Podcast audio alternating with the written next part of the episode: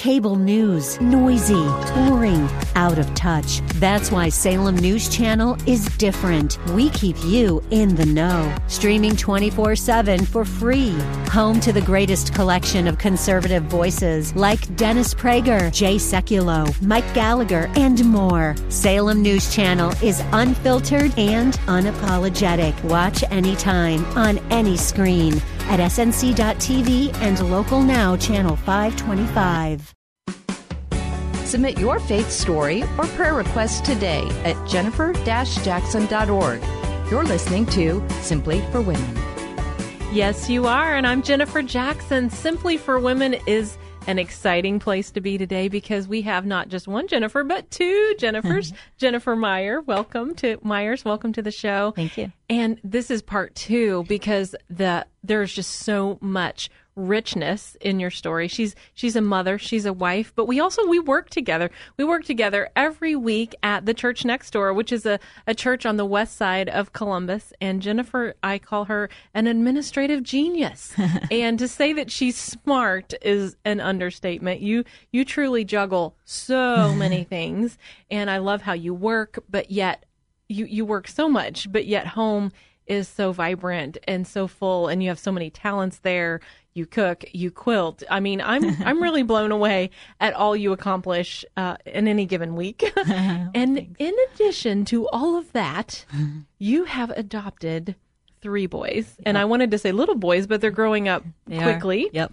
And I know that there are some listening today that want to adopt or that are have even maybe contemplated, you know, the idea Mm-hmm. of adopting. And so th- if that's the case, this is the show for you. So Jennifer, why don't you tell us, tell us all about the beginning and there, there's so much here. Yeah, there is. Well, I would first start by saying if you're thinking about adopting, do it because it's really rewarding and God will walk through you every with you every step of the way. Um, after we finished our adoptions, I wrote down everything that happened and it was just like 30 or 40 miracles. I mean, just thing after thing.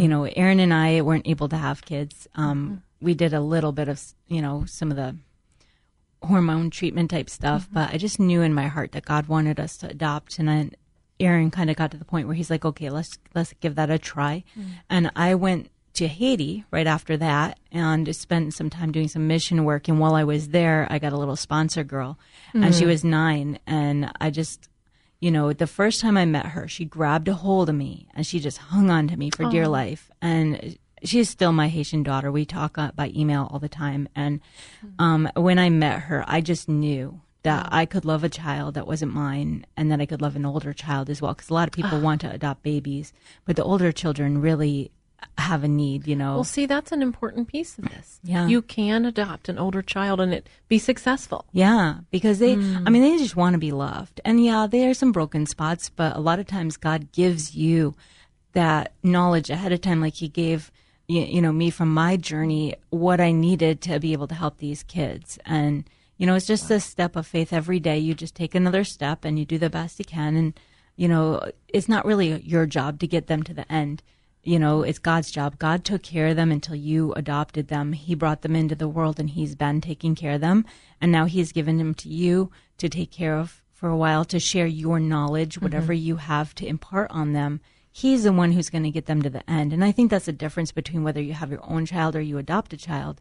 When you adopt them, you see it different. You're like, okay, God has given this child for a little while for me to give them some information mm. to help them grow and none of it is in my hands, you know. He's And still in control. He's still sovereign. yeah, He's still and I think you you can miss that when you they're your own child because you you know you have them from the start and you We think clutch you, yeah you so tightly. you think you're actually in charge of what's going on and you're not. God Mm-hmm. God is always in charge of that and He is the one. So even you know when things happen when they get older, they're making decisions and God's going to get them through that. You, it's not it is on you, but it's not on you if that makes sense. It's you know you have to still be a parent. You still have to give them the right information. and God will hunt them down.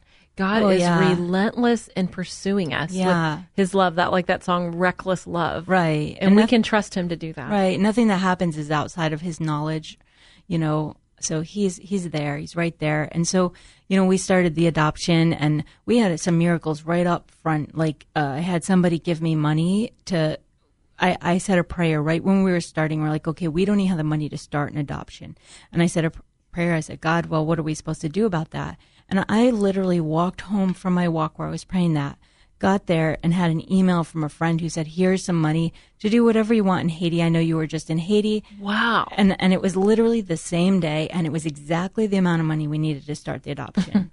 so it was like, we never doubted that we were supposed to walk that path, at least for the one in Haiti. And, you know, we, we had laws change right before we, we had, um, the the way that Haiti was doing adoptions changed in the middle, but we had gotten our paperwork in, so we are grandfathered in, and so it's just miracle after miracle that things kept moving. You know, we had paperwork stolen down there, mm. and it was and it was you know they got it back. Stressful. Well, they didn't get it back, but it was crazy, and it was um, but it worked out, you know. And that little guy, he just needed us. He didn't have a family, and so did you meet his name is David. David. Did you meet him on this first trip when you met the little girl? No. So okay. it was it was actually the third trip that I went where things worked out that we were able to go down because in Haiti you have to actually go down there and spend 3 weeks with the child before they'll finish the adoption process. So we actually when uh, Aaron went with me on the mission trip and then we went to the other part of Haiti to the, finish to do the adoption, and we uh, were there for three weeks where we just lived with him in the orphanage and took mm. care of him. Which so we got to see how he was living and what he was eating and wow. stuff like that. And it was really hard. It's hard to see a child in that condition and know that you can't really do anything about it because they have to stay there. You couldn't take him we right couldn't away. Take him with us. We had to leave him, and it was two more years before. Oh. And they kept telling us it would be soon. It would be soon. So we we actually never went back. They said, well, one, he doesn't know that he doesn't really miss you you know, because he didn't really really know you that well. So we didn't go back because we didn't want to keep interrupting him. And we also thought, you know, we will go down there and spend a couple thousand dollars to get there, and then we'll, we'll, come home and they'll say, oh, you can come back for him. So we kept waiting. Mm. Um, so God know, in the waiting. God, yeah, God Was, in the waiting. How did God meet you in the waiting? while you were here and he was there? Um, well, he did distract us with a second adoption. So, oh um, yeah, well that's for the next show. Yeah. um, but he he also, you know, he was just there and he just continued on because it was very silent. You know, it's silent mm. when you're mm. doing an adoption. A lot of stuff happens up front when you're getting the paperwork ready, and then you just wait. Nothing. Uh, nothing, and it's really hard. I mean, I honestly, I struggled during that time. And it was just a lot of, I struggled from what I had seen in Haiti mm. and what I had witnessed and knowing that kind of having an idea of what I was going to be dealing with when he came home and what condition he was in, and knowing, uh, you know, in Haiti especially, the children in an orphanage aren't really taught anything. So he has no concept of life and what that meant. And still to this day, we get a lot of, of strange questions, you know, of trying to put mm. pieces together that normal, you know, kids born here, grown up with parents would have known. So, you know, we knew that. And so, um, God did me, you know, and just kind of gave me peace. Um, one of my real worries was where, where, when I don't have time for God, you know, when I have a kid, what's going to happen? And he showed me that he was just going to be there with me the whole time. He was just going to walk with me. I could feel his presence close. And, and that's how it's been this whole time. He's just been real close and really mm. just taking care of me. And when, you were in this waiting season, were you able to have any contact with David? No, and yeah, no, we we didn't. We'd asked the agency, you know, do you have a pictures or anything? I think we got one picture during the whole time. So about two years. In two years, oh. I think we got one picture of him, and it was pretty close to when we went to get him. So what was it like when you finally got him? Tell us when you when you got to go. Was this on the fourth trip back? It was a fourth. Okay. It was a fourth trip to Haiti. Mm-hmm. Um, it was the second trip to see him. It was the strangest thing because we got there, and it was a, th- a couple hour drive from mm-hmm. Port-au-Prince to where he was, and the roads are terrible. So you're like on a roller coaster, yeah. So we get out there and we go to the orphanage, and you know, previously we were actually staying at the orphanage and all that kind of stuff. Well, we get there, and they bring him out, and they're like, "Well, here's your kid," and that's uh, it. Yeah, and we're like, "What?" And, Just, like, like, take him home. You, you can take him. We're like, oh, okay. Do we have to sign something? What do you want us oh to do? No. Goodness. So he just he just hopped in the car with with, with nothing. I mean, he didn't have two any, years, and then now everything all yeah. He didn't have anything on anything with him. Just the clothes on his back, and he just mm. hopped in the car and he was ready to go. And so it was really weird. Was he happy? And he couldn't speak English. He couldn't he? speak English. Um, he, he I think he was a little, you know, dubious of us at first because mm-hmm. he didn't he remembered us but not completely so he was kind of looking at me out of the side of his eyes and, and how old was he he was um i think he was five. I think or six.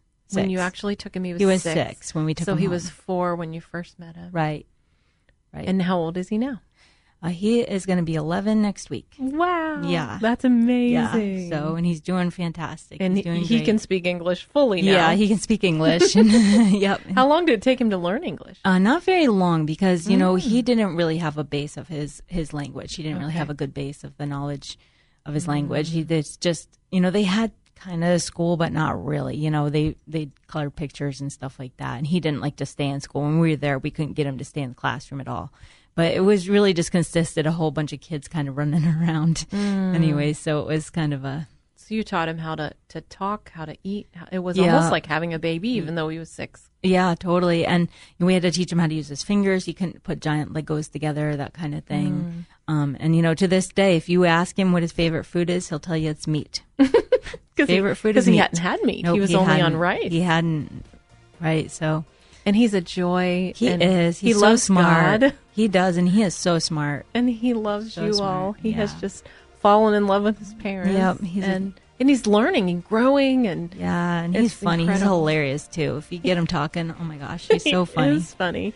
God is so good. You know, today you are listening to Simply for Women. I'm Jennifer Jackson, and I'm I've been here with Jennifer Myers, and we're talking about adoption. So I want you to come back for the next show to hear the rest of the story because there were two more children that they adopted. So, anyway, I thank you for listening to Simply for Women. We want the Bible to come alive for you, prayer to be real, and stories from other women to inspire us. And you know, we want to hear from you. We want to hear your story. And so, if you would like to be on the show, why don't you go to jennifer jackson.org? That's jennifer jackson.org. We hope that today's show has been a blessing to you as you seek to simply live out your faith. To hear today's show again or to share it with a friend, search Simply for Women wherever you get your podcasts. Or visit Jennifer's website at jennifer-jackson.org. That's jennifer-jackson.org. Thanks for joining us on Simply for Women. Take time today to simply be. Simply be with God.